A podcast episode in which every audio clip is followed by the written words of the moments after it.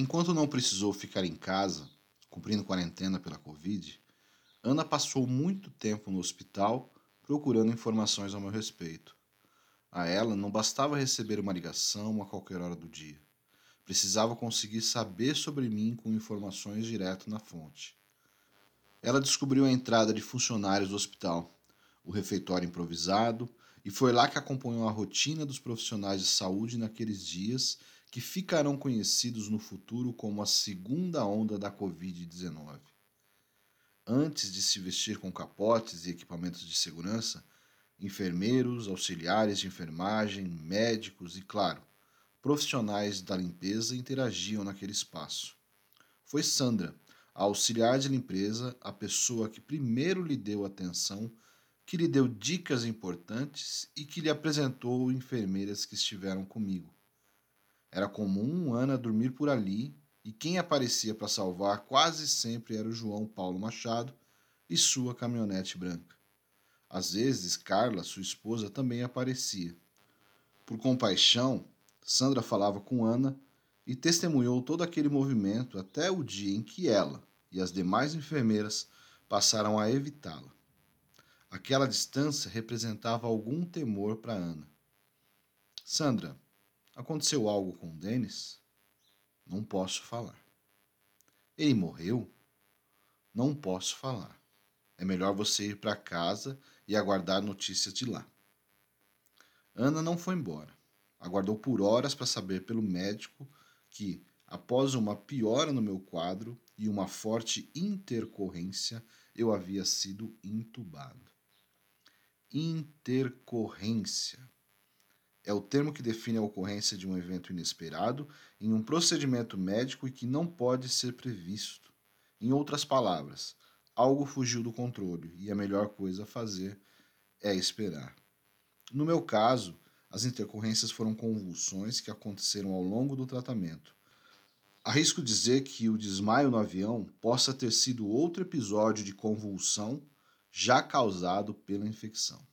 Eu não sou epilético, mas já existem estudos que demonstram a ocorrência de convulsões não controladas causadas por febre ou infecção nos casos mais graves de Covid.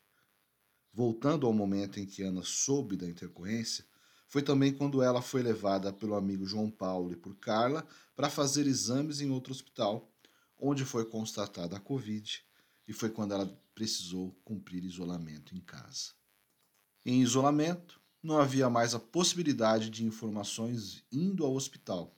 Agora era preciso esperar as ligações diárias, uma ou outra informação que chegava pelo WhatsApp e esperar. Ou melhor, no caso da Ana, esperar e rezar. Foi esse período em que ela se apegou muito a Deus, como ela gosta de dizer. Ainda mais com a chegada da sua irmã Nina, cristã cuja presença serviu de apoio e consolo para ela naqueles dias. Com o passar do tempo, as notícias eram de estabilidade no meu quadro, de melhoras em meus sintomas e parecia que em breve eu sairia da UTI. Depois que eu fui estubado, conversávamos por videochamadas no celular de médicos e enfermeiras e parecia que em breve aquele pesadelo iria acabar. Se pela minha visão intoxicada por remédios e pela infecção, eu pensava que estava chegando o sábado em que eu iria para casa e faria uma live para comemorar e falar com os meus amigos, pela visão clara de quem estava angustiado em casa, o tempo parecia correr mais devagar. Era manhã do dia 13 de fevereiro quando Ana recebeu um telefonema acalentador. Pediram para ela ir ao hospital e passar a me acompanhar, pois finalmente eu poderia sair da UTI e terminar o tratamento no quarto do hospital e o melhor, na companhia dela. Ana conta que preparou a minha mochila com o meu notebook, celular, carregadores e uma muda de roupa muito significativa, minha bermuda preferida e minha camiseta dos Rolling Stones. Na mesma mochila foram as contas do mês de fevereiro, afinal, chegava o momento em que eu mostraria para ela o que era débito automático e o que era para pagar no banco. Deixou tudo alinhado no trabalho, em casa com a irmã e Denis Júnior e partiu para o hospital. deixou o carro estacionado embaixo dos flamboyants douradenses, passou pela entrada de funcionários, vestiu capote e equipamentos de segurança e partiu para o quarto me encontrar. A decepção em me encontrar na cama foi maior que a euforia que tomou conta dela naquela manhã. Ana me encontrou deitado na cama seminu, muito vermelho, com as mãos fechadas e trêmulas, além de sondas e terminais espalhados pelo corpo. Eu tinha as palmas das mãos feridas e escaras de decúbito nos calcanhares e nas nádegas. Mas o que mais entristeceu foi o meu estado catatônico. Calado e aparentemente sem reconhecê-la, eu não esboçava reação alguma e olhava para o vazio com um olhar perdido. Ao perguntar às enfermeiras sobre o meu estado, ouvia como resposta que eu estava bem, e Ana retrucava dizendo que não, aquele ali não era o seu marido. Ao lado da cama, Sr. Sebastião, um paciente de Covid que já havia sido meu companheiro na UTI, disse que eu estava bem sim, e que eu era assim mesmo, meio caladão.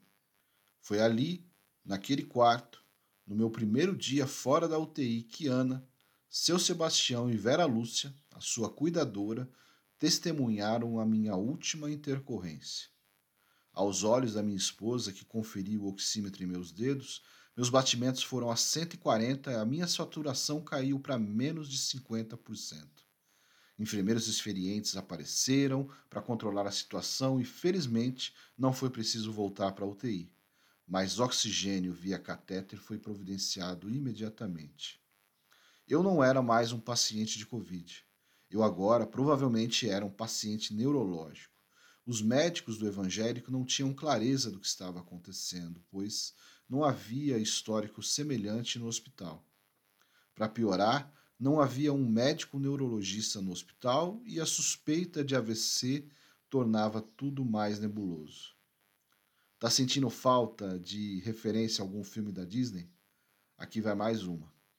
Enquanto Ana conseguiu autorização para voltar para casa, retiraram o seu Sebastião do meu quarto e da minha companhia Colaram na parede do lado de fora um papel com um sinal de exclamação: ambiente contaminado e altamente infectante.